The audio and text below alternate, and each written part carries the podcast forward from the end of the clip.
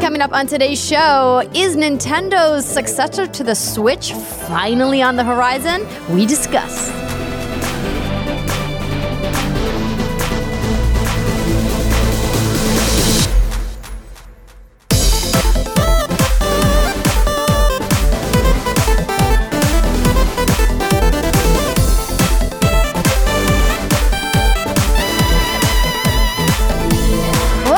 Everybody, and welcome to another episode of the What's Good Games podcast, your source for video game news, commentary, analysis, and funny stuff every Friday. I'm one of your hosts, Andrea Renee, joined again by the blonde wonder, Miss Brittany Brombacher. That's me. We'll talk about your set in just a second. And also joining us, Missus Rihanna Manuel Pena. Still on my feet, even after getting my blood drawn. Oh, good girl. Oh, yes, the wonders of the pregnancy glucose test. Oh. No, it was fine. I survived. Shit. Yeah. Basically, for people who are like, what is that? It's a blood test that you have to do to test how well your pancreas and your insulin are working as one, because, you know, your pancreas makes insulin in your blood. And they test it by feeding you a really syrupy, sweet sugar drink. And then they're like, you have to drink it really fast. And then you have to sit there while they measure your blood. Yeah. And by measuring, I mean take. They take a lot of your blood. Yeah. Yeah, they took it from me. I they remember did? the first sip. I was like, oh, this isn't so bad. And then you realize you have to chug the whole thing. The whole like, thing. Oh, well, and they don't let good. you like sip it. It's like chug. Like under a minute, you have to consume the whole thing. It was It's very like you're intense. At a college party and everyone's gathered around you. Like you have these nurses like staring at you like chug, chug, chug. And you're like, oh no. Except you don't get to feel drunk afterwards. No. Sadly. You just sit and stare at a wall for an hour. It sucked. Anyway, welcome to the show, everybody. We're glad that you are here, and hopefully you enjoy our pregnancy stories.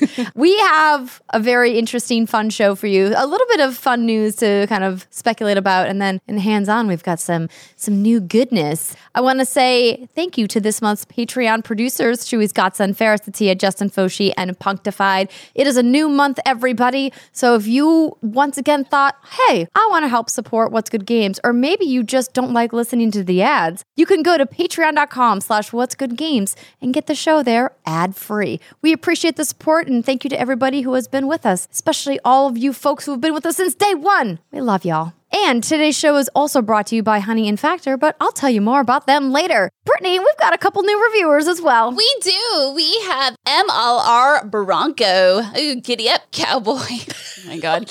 And then we have Kevin Soley. And I was double-checking the name because I somehow put a Z in front of Kevin's name, but there's no Z there. Anyway, thank you to you so, so much for your five-star reviews. We appreciate them, and we love you, and thank you for being rad and awesome. Did I vent about a reviewer before the show went live? Perhaps, but that's okay. We don't need to talk about that anymore. So I appreciate you too. Thank you. Yes, we appreciate everybody who's taken the time to leave us a wonderful, kind five-star review. But let's just go ahead and jump right into the news, shall we? Because the word on the street, ladies, is that Nintendo is ready to unveil Switch Pro. Just kidding. It's what's coming after Switch, apparently. They're just going to completely forego doing another version of the Nintendo Switch, and whatever the new hotness is, is coming, according to these reports, as early as late next year. So we have a report from V G C that a lot of news outlets picked up. I picked up Polygon's report from Michael McWhorter, who is one of their senior reporters over there, because I thought he added in some really great context about what V G C Video Game Chronicles report actually cited. So, of course, anonymous development sources are reporting some key partner studios already have development kits for the device. Now, while Nintendo's next-gen hardware's details are scant, it will reportedly be playable as a portable device, like the Switch, and it will support cartridge-based games, which is a little bit of a surprise to me considering how far away from physical-based media gaming has become, but I appreciate that they're not leaving people who like physical in the dust quite yet. The system will reportedly feature an L C D screen, not an OLED, which aligns with reporting that Bloomberg did that Sharp is manufacturing these L C D screens for the new gaming console. This will, of course, help bring the cost down for Nintendo and hopefully for consumers as well. The latest report is what is colloquially known as Switch two. Is that what we're calling it? Switch two? I don't know. I like the new Nintendo Switch, or Super Nintendo Switch is what I mean, sorry. Super Nintendo Switch. I like that better, too. Hmm. I think that's good. Yeah. Especially if it's going to be portable, it feels like, why get rid of all of the years and years of S E O that you have baked into people's brains and into the internet? That's what they try to do to you.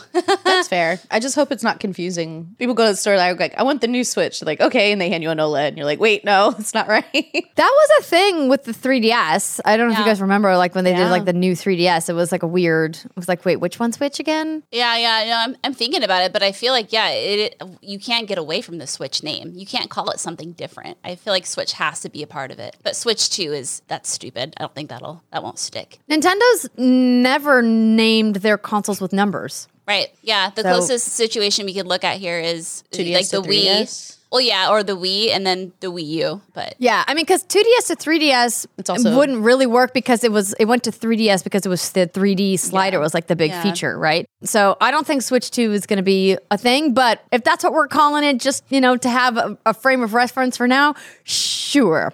So while Nintendo has not formally announced its next console, it has effectively ruled out releasing one anytime prior to April first, twenty twenty-four. It said in an earnings call this year that it wants to bolster Switch sales with new games and add-on content, and the current lineup includes new games and D L C for some of its biggest franchise, including the recently announced Super Mario Bros. Wonder, Detective Pikachu Returns, and Super Mario R P G Remake, plus WarioWare Move It, a new Princess Peach game, ah! and a pair of add-ons for Pokemon Scarlet and Violet called The Hidden Treasure of Area Zero. So while most of these games do have twenty twenty-three release dates, the Princess Peach game and the remake of Luigi's Mansion Dark Moon are slated to come next year in twenty twenty-four.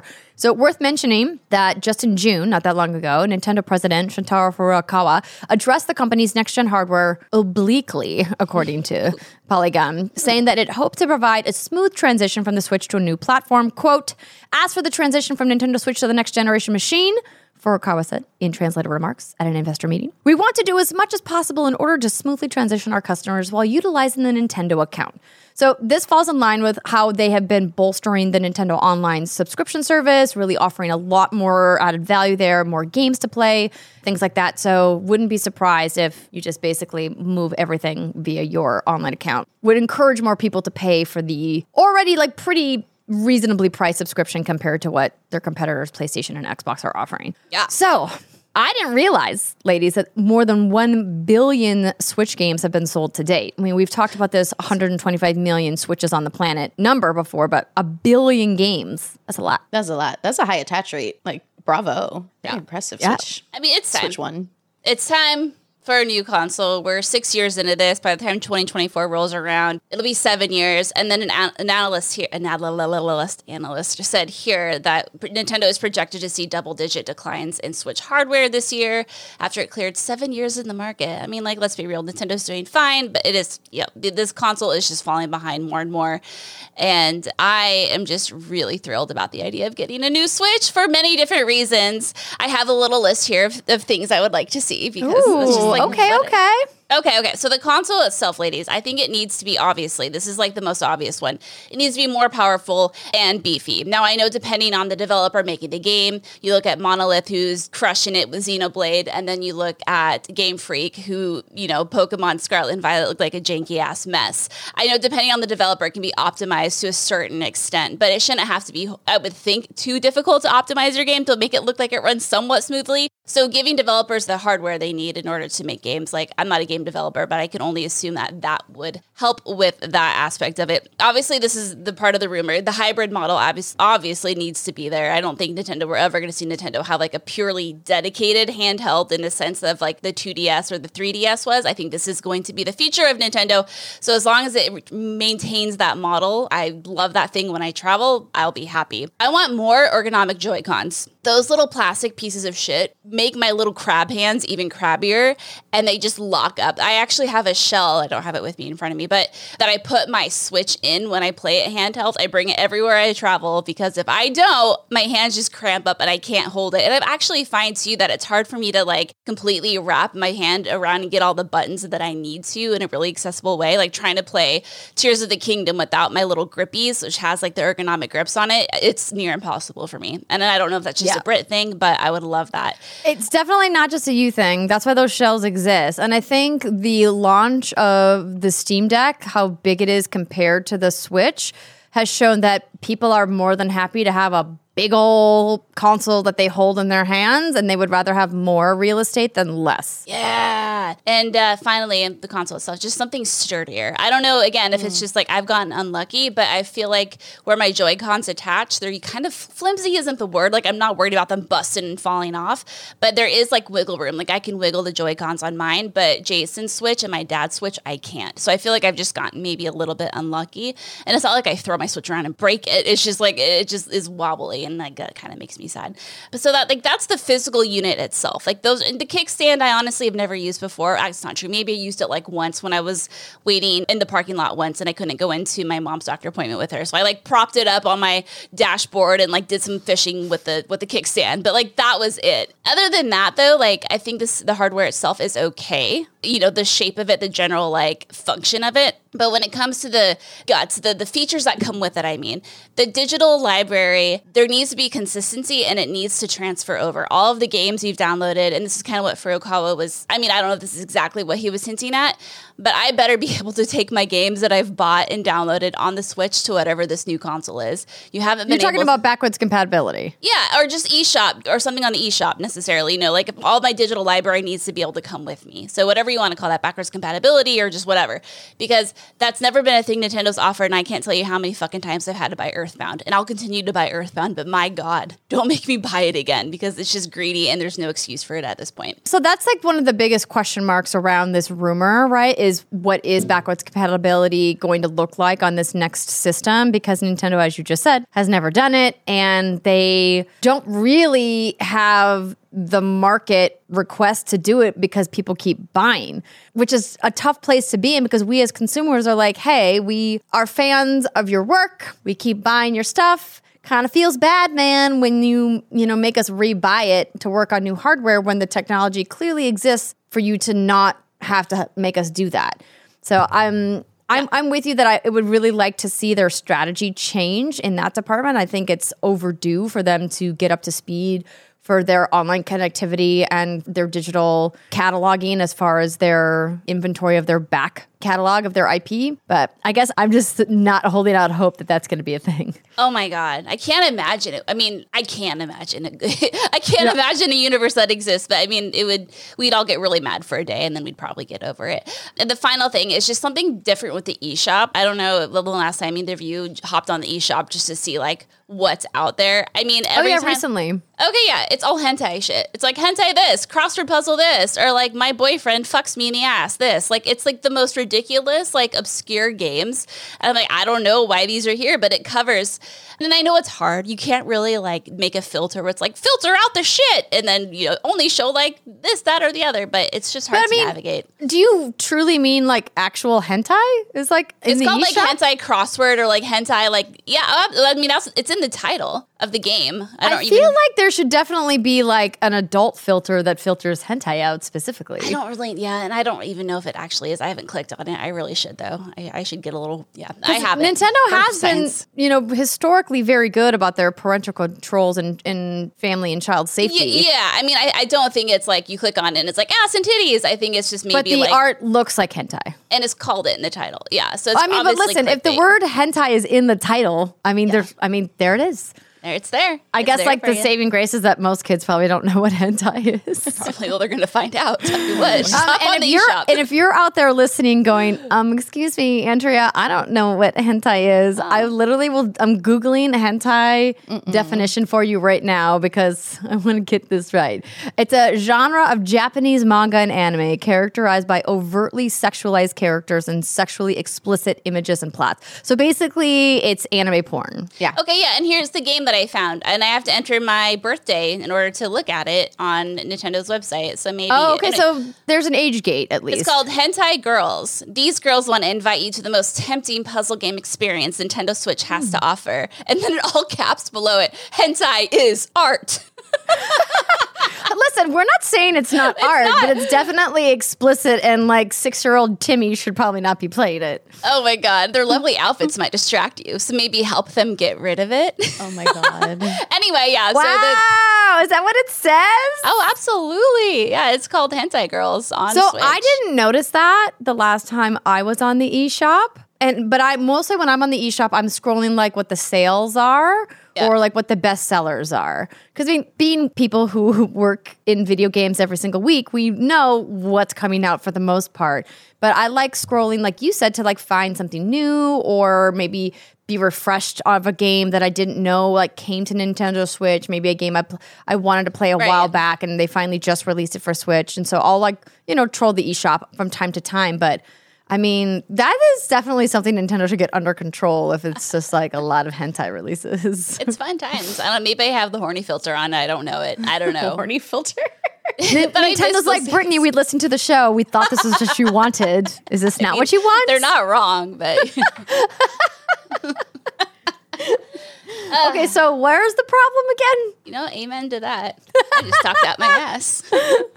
Amazing. Rihanna, yeah. How are you feeling about moving on from your Switch to the next thing? Are you ready? Are you done with your Switch? How often do you play your Switch? Because I know you're a big Steam Deck girly. I am a big Steam Deck girly, but I do enjoy the the odd Nintendo first party. So I'm not done with my Switch. It still serves the purpose that I need it to perform. We'll get into it in hands-on later, but I've been playing, in addition to Tears of the Kingdom, I've been playing a lot of Pikmin lately, and it's fantastic for that. I I really like all the party games that are on Switch. It's my mom's favorite console. I don't know. I, I'm ready for a new one, for sure, but I just don't have the most faith that it will deliver enough difference for me to go buy it day one. So, I mean, if chat function is perfect and we can like get rid of the Discord calls instead of using the actual Nintendo platform in order to be in a, a group setting, that's wonderful. If it has S S D improvements, that's wonderful. If it has, you know, better Bluetooth connectivity, that's wonderful. I just don't think it'll happen. And honestly, Brittany, I'm so sorry. I, you're probably going to have to buy Mother again. Like, like it's just... No. It is, we've given them no incentive to improve on these things. And honestly, business decision-wise, I can't blame them. A billion games have been sold for the Switch, as is. And I don't know, the, the cartridge system is cool. I don't mind an all-digital future, so that's not really a draw for me. I'm just kind of, you know, wait and see so far on what it is that's going to be different enough to make me go buy it. Because I have an OLED in my house that I'm playing right now. Like, it's... fine. I don't need I don't need anything else besides what it gives me currently to play the games that I want to play. Now, if they're bringing, you know, all the biggest, latest and greatest titles to it and it simply can't keep up anymore with the current generation, then yes, of course, I'm going to upgrade. But other than that, I mean, to play Nintendo games, it seems like it's working okay. Yeah, I mean, that's an interesting point. Like, you're right. It can't run a lot of the latest and greatest, which is why it has that stream functionality, right? That's how you why you have to stream, like, oh, what is, like, Resident Evil Village, I think, or seven. I don't even know which one it is. But you bring up a good point, because I think this is what gets me the most excited about the idea of a new Switch anyway, is that launch lineup. What yeah. is that launch lineup going to look like?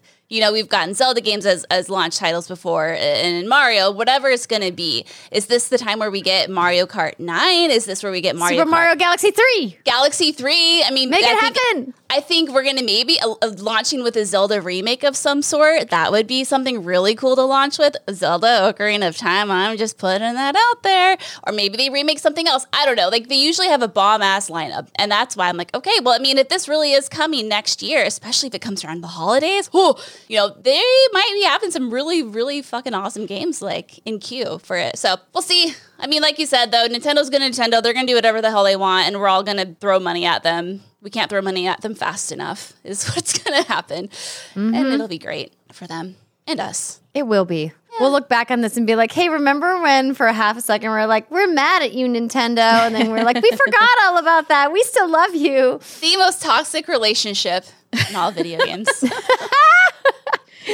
Indeed. All right, on to the next piece of news. But before we do that, I want to let you know that this week's episode of What's Good Games is brought to you by Honey. Today's episode is sponsored by PayPal's Honey, the easy way to save when shopping on your iPhone or computer. Do you know it only takes a few seconds to get Honey?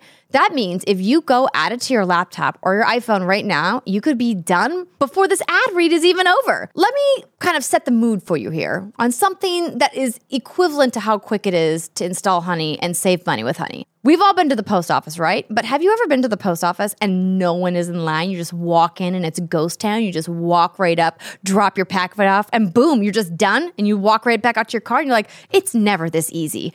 Well, you know what else works that fast? Honey's deal-finding abilities, everybody, because Honey is the free shopping tool that scours the internet for promo codes and applies the best one it finds to your cart. So here's how it works. Imagine you're shopping on one of your favorite sites. When you check out, the Honey button appears, and all you have to do is click Apply Coupons, wait a few seconds as Honey searches for coupons that it can find for that site all over the internet, and if Honey finds a working coupon, you'll watch the prices drop. Boom, just like that. Y'all know I'm a big fan of Honey. I've been using Honey for years. I was just shopping for new baby clothes. So I guess she's not a baby anymore. It's back to school, everybody. Ugh. That's a conversation for another time. But I was shopping, and of course, I clicked that Apply Coupons button, and I saved myself twenty-seven dollars. That's like three new pieces of toddler clothes. It's great. So if you guys have yet to install Honey, I'm telling you, you're just leaving money on the table. And it doesn't just work on desktop, everybody. It works on your iPhone, too. So just activate it on Safari on your phone and save on the go. And getting Honey seriously only takes a few seconds. And by getting it, you're going to be doing yourself a solid and supporting our show here at What's Good Games.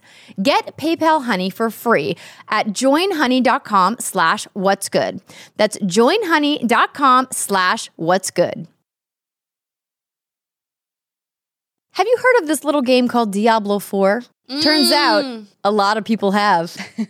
Because it's June's best-selling game in the United States, everybody. Also, apparently the P S five is doing fantastically well, as if that was a surprise to anybody. Um, so this write-up comes from I G N. Diablo four was the best-selling game in June twenty twenty-three in the U S, according to new data.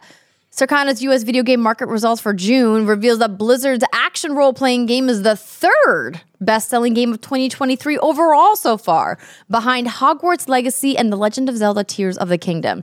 Now, that stat, of course, doesn't come as a surprise because we've already talked about here on the show how it's Blizzard's fastest-selling game of all time with over ten million players, and the launch of Diablo four even propelled Blizzard's financials to record levels. Congrats, you guys. Way to go. Final Fantasy sixteen, meanwhile, was the second best-selling game of June. Its sales have become something of a battleground after Square Enix announced the PlayStation five exclusively sold three million copies during launch week. Square Enix told I G N that these launch sales were extremely strong, but sources speaking to I G N said sales had slowed considerably since then. I don't know why. This just this just feels like a twisting of the words. It's like, yeah, it's it's an interesting point, and I and I have some notes on that. So if you want to read the article, the rest of it, and then we can go back and talk about it. Sure. In the third position, Street Fighter six from Capcom, and it's the tenth best-selling game of twenty twenty-three so far. Matt Piscatella, executive director of games for Circana, said that Street Fighter six sold two million copies in just, wait, hold on, I skipped a line. I'm skipping ahead in the story, everybody. Um, Let's see. It said Street Fighter six launch month sales more than doubled those of Street Fighter five, which came out in February of twenty sixteen. In fact, Street Fighter six enjoyed the highest launch month dollar sales for a fighting game since the launch of Mortal Kombat eleven in April of twenty nineteen. So um, we don't need to go through all of the numbers, but we did mention P S five in the title. So overall, strong sales of new releases uh, and continued PlayStation five hardware strength led the U S video game market to grow by nine percent year on year. Piscatella said double-digit percentage growth in P S five spending offsets the decline on the Xbox Series and Switch platforms, which tallies with comments coming out of Microsoft and Nintendo, respectively, about the current performance of their consoles. So we didn't include the story about Microsoft Uh, having to reveal Xbox sales during the whole court proceedings and the F T C trial, mostly because I think it was not news to anybody that Microsoft was in third place in these alleged console wars, which are technically not really happening. But we keep bringing it up because it's good for S E O and gets people fired up online. And the more engagement you have with this video when you're fighting with each other in the comments means that we get more views.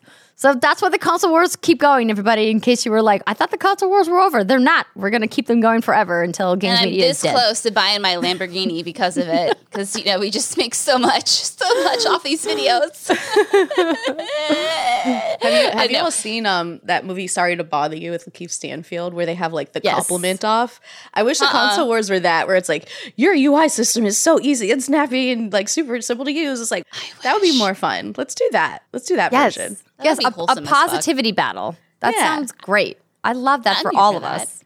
We could use that right now. But anyway, like I think the T L D R of this report is that video games are doing great, everybody. They're doing real well. But yeah, I want to go back to Final Fantasy sixteen real quick. This has like been really interesting, and I don't know why everyone is so is so concerned about Final Fantasy sixteen scores. I mean, maybe it has something to do with the fact that it's a very different Final Fantasy game, and everyone's kind of wondering how it's going to hit. You have people who shall remain unnamed, who I learned at Andrea's. Oh, by the way, girl, happy birthday. Yes, we didn't like shout you. you out. Lord, you Thank had you. an incredible birthday party hosted by your incredible husband, and it was so much fun. Yes, it was, it was. like... I have my glass. If I was feeling better, I'd be drinking. I got my little bottle I was going to pop open today from your party. Anyway, all amazing stuff. Um, but while it's at your party, which was full of lovely industry folks, I did talk to one human there who said Final Fantasy is irrelevant. Now, um, you might know this person as someone who has lots of really stupid hot takes on Twitter. Um, he who mm. shall remain unnamed. Who could that possibly mm. be? Oh, I don't know. I don't know. There was definitely two of them there at my party. Yeah, and they were hanging yeah. out with each other most of the night. Yeah, yeah, yeah, yeah. Something about some stupid radio show. I don't even know. I couldn't tell you what that's all about. Anyway, yeah, so I think it's just been a lot of conversation of where does Final Fantasy stand in the video game industry as a franchise going forward? You know, what does this really big leap mean for the franchise? And I think the conversation also got started because people were comparing numbers, which to me is like really stupid. But so Final Fantasy seven Remake shifted three point five million copies in three days when it launched as a P S four exclusive in April in twenty twenty. But that console had been out for so long, like what, seven years by that point? So of course the install base base was huge, and right. the P S five install base is only forty million. And then everyone was comparing it to Final Fantasy fifteen's numbers as well, which sold five million units in its first day. But that sold on P S four and Xbox One in November twenty sixteen, and it is still the fastest selling game in the history of the series. And so then obviously, like, you know, Square Enix is defending it. You have analysts coming in who aren't like necessarily like obligated to defend it, obviously, but they're like, they're doing pretty well, like considering the attach rate. Uh, so it's just been kind of interesting to watch. I mean, I don't think this number is anything to laugh at, especially, like I said, considering what's coming out around the corner. Um, budgets are limited, times are hard, people have to be really careful on how they're spending their money.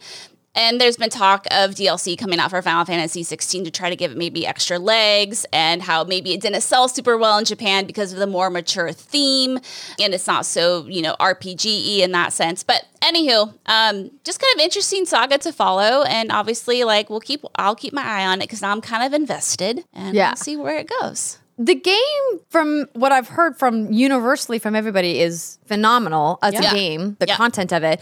I think the idea that we're going to try to judge it against things that are, you know, in different silos doesn't make sense. I mean, this game came out between two of the highest rated best-selling games of the year, Legend of Zelda Tears of the Kingdom and Diablo four. It was hey. sandwiched in, like, you know, like right in there with them.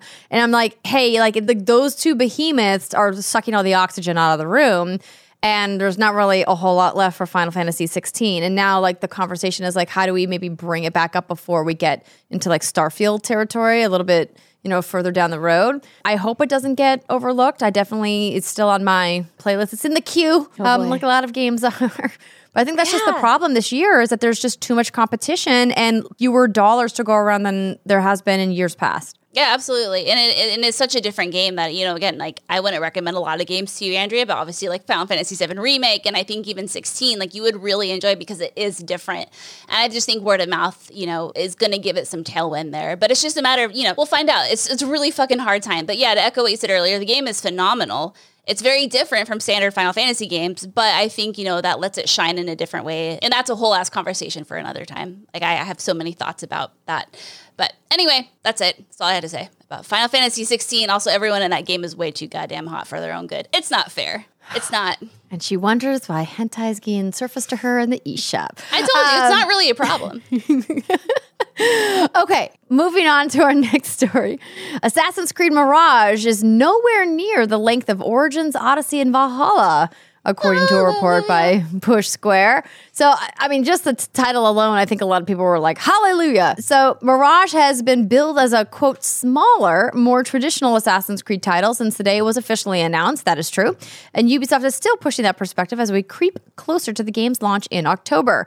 In an interview with French YouTube channel Julien Chiez, as translated by P C Games N, lead producer Fabien Salomon gives insight as to how long Mirage actually takes to beat. Fabien says that internal Internal playtesting has shown that a rushed playthrough lasts roughly twenty hours, while a much more complete run takes anywhere from twenty-five to thirty. I don't know if their definition of more complete run is the same as yours and I's, though. You know, I see this, though, and I'm like, that's still so many hours. That's a lot. It's a lot of hours, for sure. But, I mean, it took me, as a comparison, to do a full playthrough of Assassin's Creed Valhalla, and I didn't even do a, a completionist playthrough. one hundred fifty hours. Yeah, yeah. I mean, that's that's that's yeah, that's wild to me. And so it's just funny. And I had this moment earlier. I'm like, am I just of that age now where I'm like, oh, okay, a short Assassin's Creed game, twenty-five to thirty hours. I'm like, holy shit, that's going to take me like a month to beat at this point.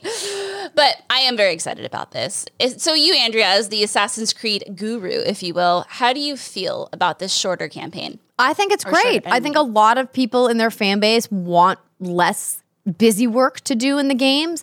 I think the team at Ubisoft did a really fantastic job of making the busy work in Valhalla feel rewarding, always earning you experience points, always working on your skill tree. I mean, but once you get into late game, there's really not a whole lot of stuff to upgrade. And I was really hoping that there would be more cool late game gear, but you really don't get the really cool gear until the very end. And then you're like, now what? And while mm. they did have, you know, several D L C releases, I wanted to have that adventure with that amazing gear, like in the middle of my game through the end of the game. And I think that that was a problem that the last couple of Assassin's Creed suffered from, is that like, all the really cool gear didn't show up until very, very late. And so I think, you know, when they kind of peel back a little bit from the R P G elements, which the Assassin's Creed franchise never really leaned into until Origins, I think it's going to help bring it back to its roots, which was, you know, this huge presentation we saw at Ubisoft Forward's live event by Summer Game Fest, and has fallen in line with all of the marketing messages that they've put out since they announced this game. I think it's great. I think people want this. I don't think people want a one hundred hour game. I think thirty hours sounds awesome. Yes. Actually, because I didn't realize that the price tag was only going to be fifty dollars. Instead of seventy. I don't think they needed to do that, quite I honestly. Either. I would have paid a full price for it. Yes. I think yeah. that it could absolutely have been a seventy dollars game, because there are plenty of games for seventy dollars, which are not nearly as comprehensive as Assassin's Creed Mirage is going to be. I think it's a dangerous precedent to set, because I think it really sets consumer expectations up that you're getting a less than game when you price it below the standard triple A price, because this is going to be a standard triple A game. And so I think that maybe they were a little worried that because they don't have all of these extra offerings that they needed to price it down. But maybe what they're doing is just incentivizing people to buy into their cosmetic system with the microtransactions. And I've always been a huge fan of the Ubisoft cosmetics in the Assassin's Creed game. I always buy at least two or three horses and a bunch of armor. They have some really fun packs that they put out that, you know, kind of vary in price. So like maybe this is just a good excuse to buy more cosmetics, or people to spend less if they want to spend less. I don't think that they needed to price it lower for a thirty hour. thirty hours is a lot of development work, is a lot of video game. I don't know. I think there's just some loud people on the internet, as per usual, making a stink about this, going, it's too expensive. I go, yeah, but everything's expensive. Like, the prices go up across the board. Are they not supposed to be competitive with Activision and E A and PlayStation and where everybody else is pricing their games? I think that we talked repeatedly about how the price of games hasn't gone up for a really long time. And it going up by ten dollars I don't think is criminal. I mean, I'm with you. That's always a stance I've had, and I get shit for it sometimes, where people won't blink an eye when it comes to spending thirty bucks to go to a theater and buy, like, popcorn and drinks and shit. But when it comes to paying sixty dollars, seventy dollars for a twenty, thirty-hour experience, suddenly it's not worth the money. And I think that's just the way we've been conditioned. But I'm always like, you know, if I walk away from a game, regardless of how long the campaign was, and I felt fulfilled and I feel like I got a complete experience, then it's like, to me, that was money well spent. But, you know, that's just me.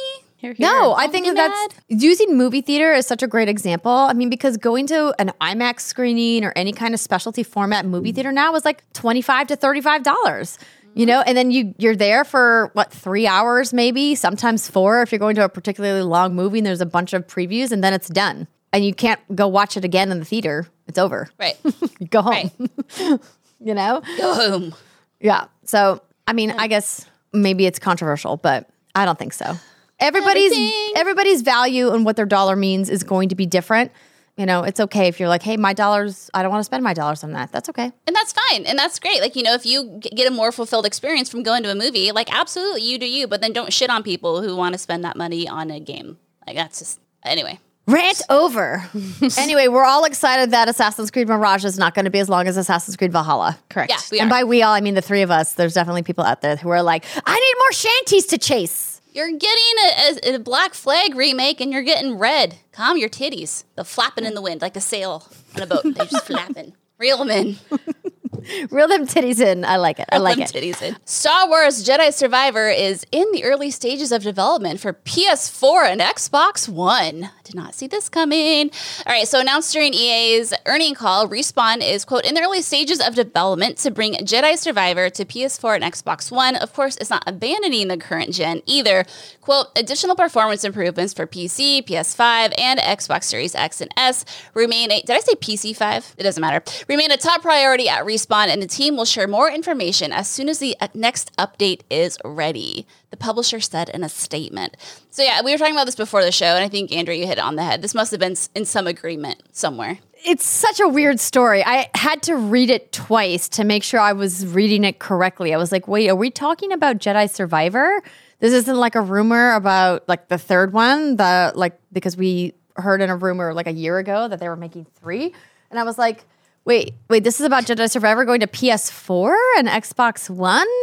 What's happening? Why?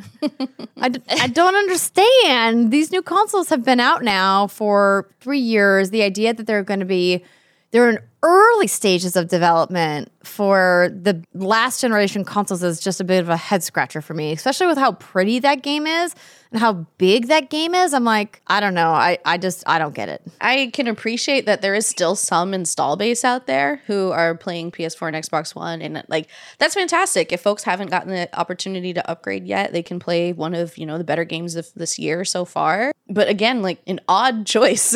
And the fact that it was released or at least discovered in an earnings call does reek of, you know, somebody signed something that obligated them to do this. Yeah. And I mean, you know, like you said, like it is nice because the P S four install base is what, like what, one hundred twenty million? Something like yeah. that. P S five is at forty. So there's still eighty million people out there who don't have a P S five. And obviously times are tough. So this would give them an opportunity to play the game. And I definitely appreciate that as well. And I get that. It's just, yeah, it's, you know, I, I don't know if this had been announced before or it was a surprise to me. That's all I'm saying. I guess if you are still gaming primary on your Xbox One and your P S four, this is great news. Yeah. Because yeah. that game is wonderful. I wonder how much it'll One, cost. I'm guessing fifty-nine ninety-nine. Don't know why it wouldn't cost full price, right? I mean, after Ubisoft, I don't know. Now I'm suspicious. I mean, you know what? Fair.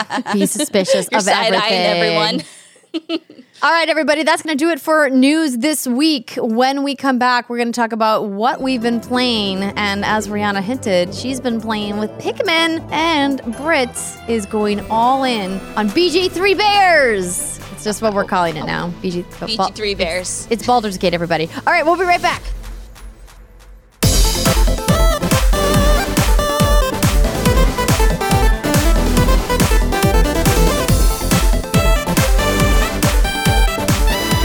Welcome back to the What's Good Games podcast. This is the second segment where we talk about preview events and games we have been playing.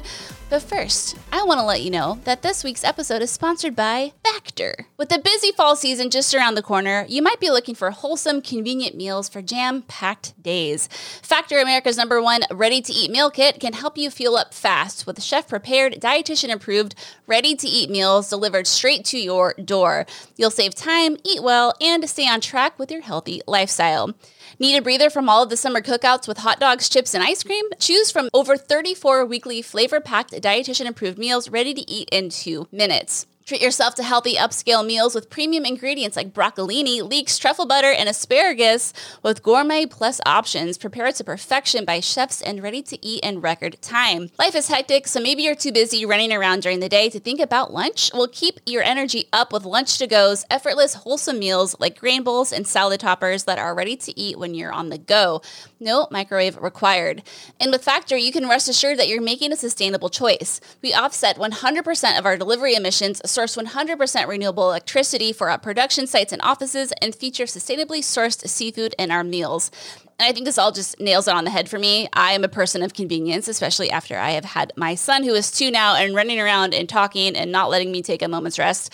And I love that the about, oh, five minutes of lunch that I set aside for myself, I can just pop a Factor meal in the microwave, set that bad boy for a few minutes, and it's ready to eat. I don't have to do anything. I love cooking when I have the time, but lately, man, I haven't had it. So Factor has come in clutch for me. If you want to try Factor for yourself, head to factormeals.com slash what's good 50 and use code what's good fifty to get fifty percent off. That's code what's good fifty at factormeals.com slash what's good 50 to get fifty percent off. Friends, I have been venturing through the gates of Baldur's Gates. And is there an actual gate? I am, I'm assuming there is. I haven't actually seen the actual gate yet that leads into Baldur's Gate. I'm not that far yet. But yes, so I have been playing the review build of Baldur's Gate. Obviously, this is different than the early access build. So thank you again to Larian Studios and the amazing team at Sandbox P R for my review copy. So by the time this podcast releases, Baldur's Gate three is out on P C. Um, again, it's not coming to P S five until September sixth, and Xbox is still like kind of up in the air. We don't really know when that game is coming. Ooh, there was a Uh, there was a report. I almost added it to the oh. in case you missed it. It's, it's a rumor, oh. but the report is that it's not coming to Xbox until twenty twenty-four. Ooh. Oh. Ouch. Wow. That split screen's really kicking them, huh? That's gnarly. Oh, my God. I, I, I do wonder, again, if this is going to have some sort of, like, repercussions. Because, again, for those of you who are listening who don't know, Xbox has a requirement that there has to – all major features have to be present on the Series S and the Series X. And they just can't make it work on the S because it's just not powerful enough. So they're really on the struggle bus with that. And that's why the game isn't releasing at all, which seems like a really big loss to me. But, hey, what do I know? Anywho, so, uh, yeah, it's, the game has been in early access on Steam since uh, twenty twenty, and it's only the entirety of Act one. But now that the game, the final game is out, you're being encouraged to erase and delete all of your early access builds, your save games, your mods, et cetera. This isn't a surprise. We've known that those save states weren't going to transfer over. Not only that, the first act now has thirty-three percent more content in it. So there's a lot more new things, things to discover, people to talk to. It's a really good time. And so I just got the code, gosh, a few days ago. And unfortunately, the build up until last night was like not great. I got a lot of crashes. I had a lot of issues just kind of like getting my footing underneath me, and then the game would crash again. But I'm happy to say since then, there's been about two patches, and I haven't had any crashes since that last second patch. In fact, I have a patch waiting for me right now. uh, as soon as we're done here, I'm going to have to update a new patch. Uh, but yeah, the only issues I've had so far with the build is just some lighting issues. And it, it's kind of, it's kind of cool, actually. Like you'll walk into like a certain area, and it looks like the entire area has been like barfed on by rainbows. It's really pretty, actually. I kind of love it. It looks like you're tripping on some really interesting like shrooms or some shit. Um, and sometimes the audio will cut out now and again. But again, I don't know if this new patch that I have uh, waiting for me will fix any of that. So anyway, yeah. So I haven't been able to venture too much farther into early access. Uh, not early access, I'm sorry. I mean, the final build past what you were able to experience in early access. But like I said, from a performance standpoint, now that the patches are out, it's been running fine. Uh, another really interesting thing is the character creation. I guess I didn't realize this wasn't as, it's not as expansive as I would like it to be, because how it it works is you have these predetermined heads per race you want to be. So like the humans, I think, have like, I don't know, twelve or thirteen heads. I don't know how many heads they have. And you cycle through them. But like the eyes, the nose, and the lips and all that sort of stuff are predetermined. So you, there's no like customization slider to to like personalize your eyes, nose, or lips, which is kind of a bummer. I, you know, when you're playing a, a D and D game as like your own character, you would want to have as many options as possible. But I'm assuming that it has something to do with the fact that every character that I've seen and cutscenes that I've created looks incredible. Like the facial animations, it doesn't look like it was the copy paste and then like some like preset like rendering. It all looks very like real, and that probably has something to do with it. But yeah, I mean, like so far I've just had this I have this huge sense of awe and wonder with Baldur's Gate three, just kind of like I have with every other Divinity Original Sin, Divi- Divinity Original Sin two and Larian game in front of me. And I don't know if there's any other developer out there better at crafting this feeling than Larian is. It's like I have this huge sandbox of this huge playground in front of me. And you never know what you're going to find. You never know um, who you're going to find. You might find a random pile of dirt that has like a really cool item in it. But if your perception isn't good enough, you know, you're not going to you're not going to see it unless, you, you know, maybe your partner will or something. It's just like playing a fucking D and D campaign on your screen. And it's great because Andrea doesn't yell at me when I want to do obscure things. Hey, like she does. Anyway. I don't always yell at you when you want to do obscure things. We just are always on a timetable. Yes, sweetie. Uh, but anyway, like it's been fun because I've been playing with Jason and we're playing split screen co-op. So the reason that you might be wondering, like if you're watching on YouTube, like, yo, Britt, your your background looks really interesting. It's like, yes, because my main podcasting P C is currently rigged up to, we have a, a little like mini theater room with a really cool projector, and I have my P C rigged up to that because, you know, I'm not going to sit on my fucking computer and play a game out on my little, you know, desk chair. I want to lounge in a couch. So that's why I'm I'm using my old studio right now. Uh, but we've been playing, and how I have it set up is the I have two P S five controllers stuck into plugged into the, the tower. And as soon as you plug your controller in, the game recognizes that and it switches the U I to the controller U I, and it works really well.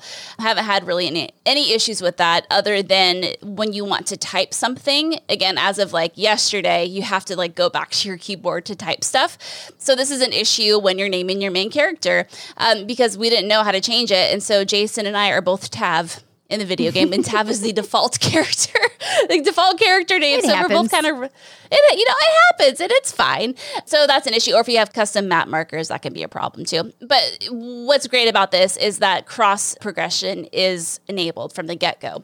So if you're interested in playing, if you can't wait to play Baldur's Gate until it comes to P S five, what you can do is you can just start your campaign on your P C, and then you can just transfer it over when the game launches on September sixth. And that's exactly what I'm going to do because I mean, I mean, I love P C, I love my P C, but my God, I do do not like P C gaming. It was such a hassle to get that son of a bitch set up to work. Never, ever again. But no, I'm having like a really, really good time with it. You know, I started my own campaign actually um, because I'm trying, ladies, I'm trying to be like more forgiving because Jason is just chaos when he plays these games. If he wants to like pickpocket someone because they have really cool loot, he will stop at nothing to do it. And nine times out of ten, I feel like he gets caught because he's just like. So he's a he bad his- thief that never wants to stop thieving. Well, you know, I don't think he is, but I think the problem is he wants to get caught because then it turns the entire village against you. And then your you only want option- that? Why exactly? Well, I think it's because all the free loot, because if you if you massacre the entire village of characters, you get to loot everything and it costs nothing to do it. You know what? That's true. And so he's like, why would I want to spend my money on this when I could just, you know, do a really bad thing and just kill everybody? And I brought this up to Sven one time, this, the founder of Larian. This and I was like, Larian, I was I said, Sven, this is this is unhealthy. Like, and he's like, I think it's funny. He's like, you should totally do it more often. And I was like, no. Wait, are there no like larger consequences? Because like I remember like in Skyrim when you would do that, there would be like consequences for like, you know, going in and killing people and, and oh yeah, like that. you'll you'll lock yourself out of quests. You'll um you know you'll lose any progression in anything you were doing, but the game is adapted to that. Adaptive to that, it'll work around it. Huh? You know, it'll it'll fail the quest, and the story will just take off like you failed it. It's really it's really impressive, like what they've done. So you know, I figure, well, you know, if Jason gets a murderous, you know, um, streak about him, then I'll let him do that. So I started my own campaign, is what I'm trying to say. So then that way I can make my own quest and keep everybody alive. You can go your own way. Own way. I said, you do not touch this campaign. You do not go near it. This is the campaign where I bang everyone and everyone loves loves me and I don't kill everyone, because he, he's not as, you know, diplomatic as I am. So we're both having a lot of fun doing that that way. And it was fun yesterday. We were in camp because you have to camp to do your long rests and all that D and D bullshit. And he has Shadowheart in his control, and I have Gale in my control. So the game is in split screen. So I'm on the left, like, flirting with Gale. He's on the right, flirting with Shadowheart. And we're, like, wooing these N P Cs. And then, like, while he was talking to Shadowheart, I went up behind him, and I pickpocketed him and stole all of his potions. And he didn't know. I don't know how he missed it. Because, like, you can literally see on the left side of my screen what I was doing, but whatever. And then we got in a really hairy fight, like, an hour later, and he needed to heal, but I forgot to give him his potions back. And, well, yeah, he died. Um... But it was, you know, you know, consequences of my actions. Uh, but yeah, obviously, like, I'm just starting, so I can't talk too much more about it. But I'm gushing because I love Larry and I love what they're doing. And I just hope that, you know, a lot of folks give this, check this game out. Oh, and for you, Ree, I don't know if you're plan on playing this at all, but it is Steam Deck compatible, mm. and they're hoping to have the Steam Deck verified by the launch date, which Ooh, is tomorrow. That's exciting. Us. That is exciting. Mm-hmm. And don't you yeah. get, like, all of the additional stuff on the P C build too? Like, all the extras come with it? Oh, yeah, yeah, yeah. That you get an upgrade to the Digital Deluxe Edition, I think is what you get if you pre-order it or something. I'm not mm-hmm. entirely sure what that was, but I do remember hearing about that. The game is massive. It's one hundred twenty-two gigs. So, um, you know, unfortunately, you can't preload it because of s- something with Steam. But, yeah, it's out there. You know, they got Lady D's voice actress in there as well. Maggie Robertson. It, it, Doug Cockle, Geralt Rivia is in there, too. It's just, it's really impressive. I'm really excited to get into it. And I'll be talking about this game for the rest of the year and then some. Excellent. So I just have to play Final Fantasy sixteen. I have to finish Tears of the Kingdom. I have to start preparing for Starfield. And yeah. I have to play Baldur's Gate three. And City You're Skylines, fucked. too. Yeah, and City Skylines. Listen, Ree, something's got to give. you you handle that one for us. We'll call it even. I'll handle Assassin's Creed Mirage. Deal? Deal. Deal. I'll play the new Harvest Moon game. We're good. There we go. See, Deal. We got it all covered here at What's Good Games. Your source, you know, for very lopsided video game preview and hands-on impression coverage. Because there's only three of us, ladies and gentlemen, and two of us have babies, and the other one's going to have a baby soon. But we love video games, and I'm very happy to hear that you've been enjoying your time and that it seems like everyone's really loving this game. So hopefully it yeah. doesn't happen. It doesn't go by the way of Final Fantasy sixteen and people overlook it. Another game that I've heard nothing but good things about is also out now and is also on my list to play, Pikmin four. Yes. So I've been playing Pikmin four. So it came out July twenty-first. It's not, like, brand new. Ladies and gentlemen, I'm a behind player. It's only, it's only been out for like two weeks, weeks, not yeah. even. Yeah. yeah. It's been out a couple weeks, and this is my first Pikmin game. So I had no idea what kind of game this even was. And I uh, am married to somebody who's a huge Pikmin fan. So I've always heard, like, oh, Pikmin's coming out. Like, get excited. I'm like, oh, for what? Uh, the only reference I had was actually from Super Smash Brothers and Olimar being a character you could play as. Amazing. I love that that's your only Pikmin reference. That, that's all I had. So I knew he threw things, and I, that was it. so um, That's where I'm at, baby. That's my reference, too. Yeah. So I, I don't think we all had the the language to really describe this back when, you know, Pikmin first came out, Pikmin one, but this is a cozy game. This is a really great game for people who like puzzling, who like sim and management type games. Um, it's got, uh, I don't want to say Overcooked vibes because there's not the same amount of pressure, but you're organizing your Pikmin, who are little creatures that you discover.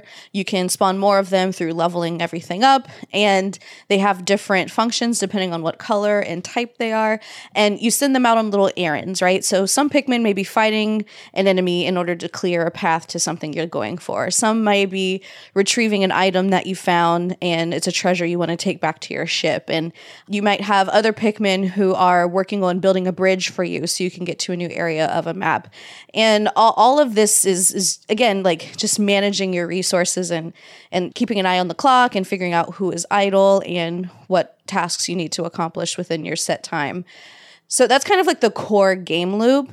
And they call it Danbori, uh, I think is the, the word that is used for it. I don't want to get too far into the details of the story because there is a story here. And it's actually really sweet. It's really cute. Hmm. And um, I enjoy it quite a bit. But essentially, you, you crash land on this planet. You are not Olimar. You are a new original character.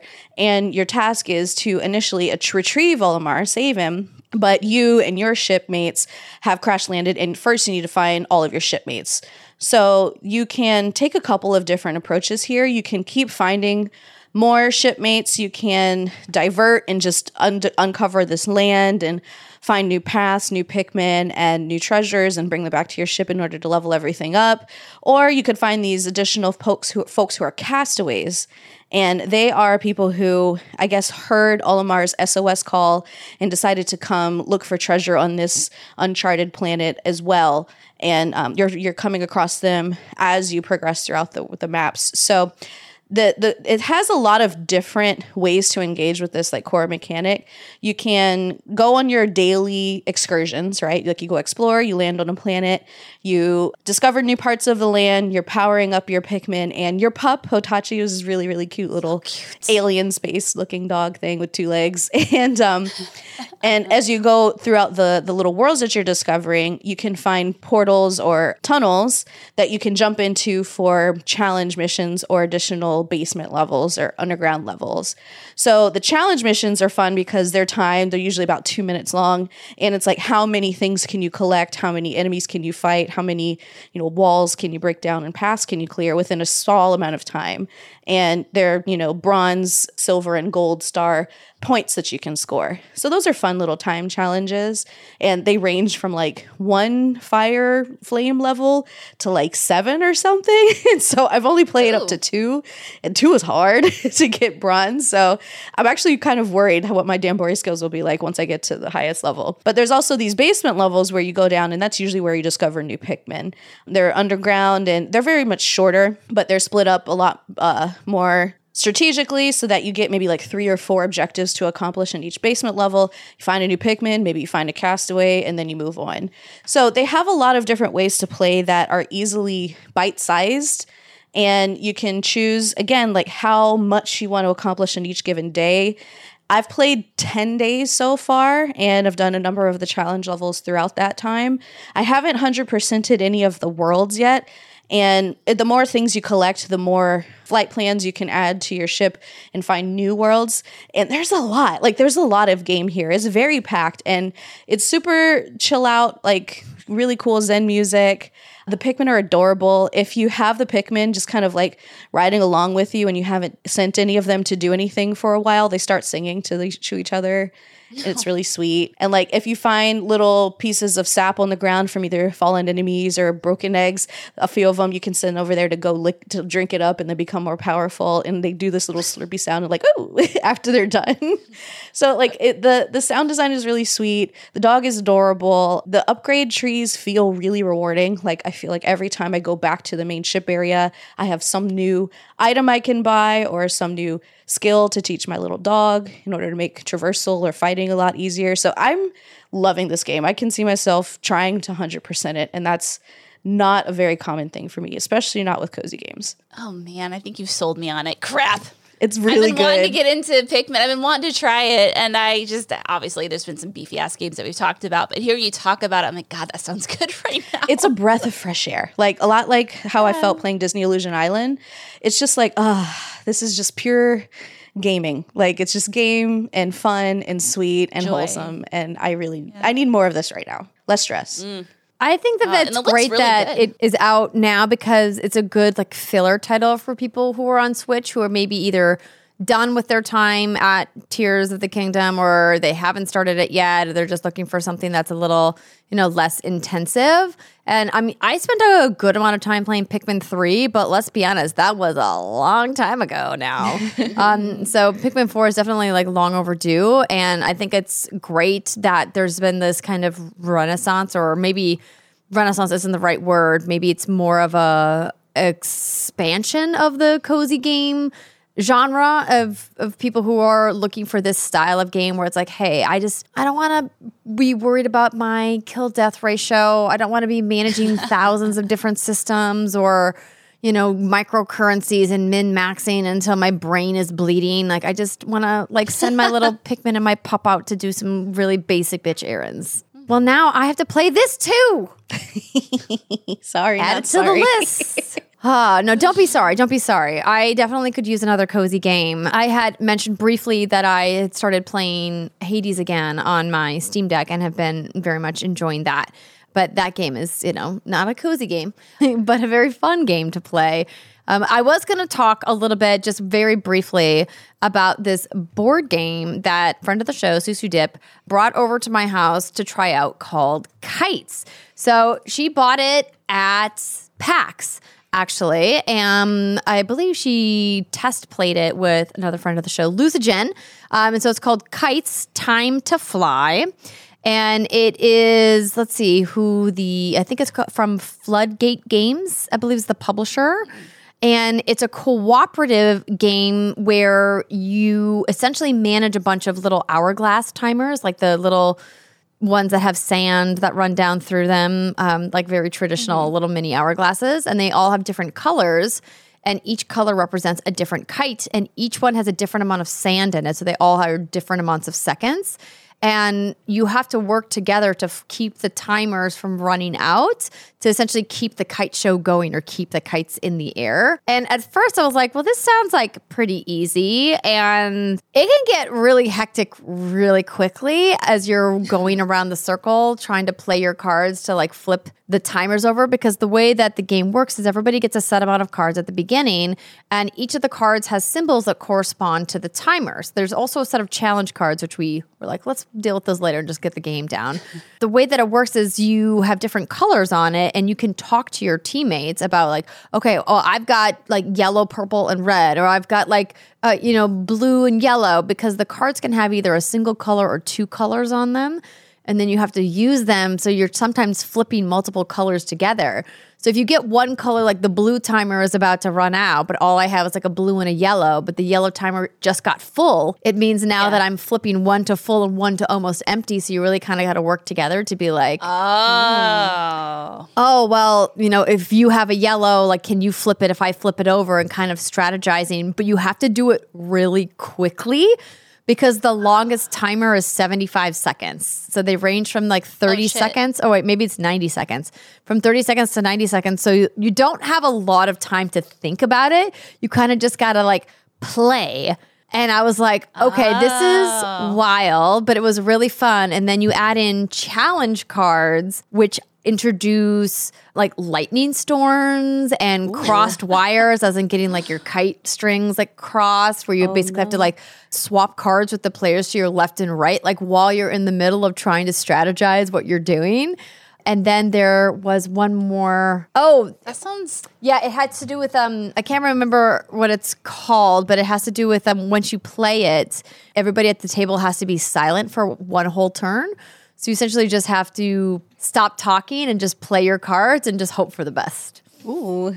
That sounds hectic. Is it, so it's like, is it cooperative in the sense that it's like Overcooked, where you want to kill all your co-op partners by the end of it? No. Oh, that's good. Because you either like collectively fail or, or lose, and it's less about like winning and more about just like having fun together, and essentially, you know, like winning together as a team or failing together as a team.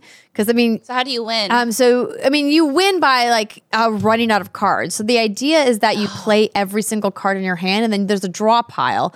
So once you play a color, like, let's say I, I flip the orange and the red timer, I put that card down, and then I draw from the draw pile. And then you go around in the circle, and then once everybody's... Once the draw pile runs out, it's called, like, the grand finale of the kite show. So essentially, like... You're now in like the last phase where you're just trying to quickly play off the rest of the cards that are in your hand. Uh, but if at any point a single timer runs out, the show is over. Like all the kites like essentially like die. And it's frantic because y- the rules are you have to be the one to flip your own timers. And they do have an accessibility um, setting in there for people who can't physically flip timers. You can like assign it to a partner or a friend, and they can be like your de facto time flipper. But there's like special rules about certain cards where you have to be the one who flips the timer specifically. And then there's rules about when the person next to you, what time they can flip. And it can really come down to the wire if someone has like, there was this one round where like none of us like had like a purple, and like the purple's the longest timer. And it got like down to like just a couple grains, and like, oh then someone God. drew one and I was like, oh my God, we just like barely saved it.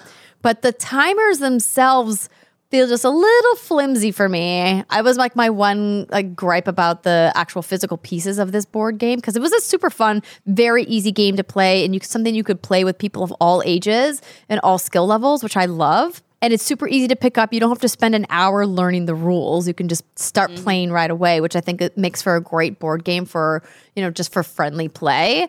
And but the timers themselves just felt a little like flimsy. So as you're like constantly flipping them, we just kept accidentally knocking them over. And I was like, I don't, I can't tell if like it's intended to be, make it like more difficult, or if it, because it's a smaller, cheaper game, the game pieces are just made of thinner, you know, lighter weight plastic. But, you know, if they end up making another run of this game or a different edition, I'd love to see them give much weightier timers, so when you flip them, it doesn't feel like I'm constantly like tipping them over. Sounds fun. Yeah, it was like just like a, a, a cute little idea, a fun little game to play. You know, I've Rihanna was there the last time I played it. A very invested board game, a round of a round of Mass Effect Risk that involved me throwing some game pieces at one point. Yes, so um, across the room. Oh boy! I did it mostly for comedy, but I was also oh, it worked. Fr- I was also a little frustrated, but so I was like, I'm done with this game, table flip. But this game was not that. Mostly because it's also cooperative, so that helps. Yeah, it was fun. Kites, it's Sounds called. Fun. Kites Time to Fly. And like, how long does a, a game last about? Around like ten minutes or less. Oh, okay. Oh, I mean, because if you get, if you think about the timers and how they work, you're constantly flipping the timers, but the goal is obviously to move quickly, because if you don't, the timers run out so fast. But the games can absolutely be much shorter if you don't pay attention to all of the colors and where they're all at, and strategize like, hey, I've got a single one. Oh, I should also mention there's a white timer that generally runs all the other ones. So in addition to managing the individual kite colors, there's a white timer that you have to manage as well, that you can only flip with a single card, a single symbol card. And so if you forget about the white timer and are only focusing on the colored timers, that could also end the game. So uh, yeah, just geez. a little... little thing in there. But it feels like a game that would be like ripe for house rules, like creating like fun specialty re- rules to make it more difficult. So yeah. How does this game compare to flying actual kites, which you did this weekend? I did. I hadn't flown a real kite in a very long time. And I got this kite specifically to bring to the beach. And I went to the beach on, on my birthday weekend because I really wanted to see the ocean. I wanted to fly this kite. It's like this really pretty three D owl kite with these way too long Ooh. streamers that we had to cut a little short. But it's wildly different. I do think that there's a lot of design elements to this board game that could bring in more of the actual show of the kite. It felt like the pieces were very simplified, and I'm not sure if it's just because it's like the first run and they're like planning to like make a like a bigger version. I actually from a from a physical piece perspective don't know like how they would do that, but I would really love to see them incorporate some kind of kite design into the pieces, because kites are such a beautiful, simple creation that, you know, they just take advantage of the wind and the sky, and it was just so nice to like fly a kite. And also my arms and my neck hurt way more than I thought that they would by just oh, holding no. a kite. But I didn't hit anybody with it, and I didn't lose it into the ocean. So that's a win. That's a win. Yeah. That's a win. Yeah. Oh, yeah. They um. One of the rules is that the person who goes first is the person who most recently has flown a kite, which I did not know before we played. So cute. I love so I was when like, games have that. Yeah. It was um. It was fun. So um, it was really cool to check out. So if you're into tabletop games and you're looking for something easy and fun to play, I had a, a good time. Kites, time to fly. Ah, and that brings us to the end of our show, ladies and gentlemen. Brittany, I want a really fun, elaborate fake story about where you're going to be next week. So next week, I'm going to be at this really cool pond. Well, it's actually not really a pond. It's more of a lake, and it's centered right in the middle of this really cool land. I think it's called, like, Hyul. Maybe it's Hyrule. I don't know. All I know is that they have the hottest fishmen and fishwomen you'll ever see in your entire life. I mean, they're fucking hot. I don't know if you've ever wanted to bang a Zora before, but I'm going there, and it's going to be incredible and amazing, and maybe I'll fight some Ganon guy who I hear looks somewhat like a pig. I can't I can't be totally sure. I don't know. I'm just going to go there to get it in. It's going to be great. That wow. sounds like a super awesome vacation. I hope you have a great time. Thanks. If I don't, the whole world's going to be destroyed. So you better hope I have a good time. No pressure. No pressure. Um, you nailed that assignment. ten out of ten. Also the accent. Thanks. Amazing. Oh, you like it was that. Like old school no, Valley Girl. It was. Should I, should I just do a whole episode like that? I sometime? dare you. No, please. Dare you. The five-star reviews will be pouring in. It would be great. I'm sure they will. Anyway, she's not going to be here next week, but we're going to have a special guest. It's going to be fun. Stay tuned. Details forthcoming, everybody. Until then, have a great weekend. Play some video games or maybe go outside and fly a kite. That's also very fun. Bye, everybody.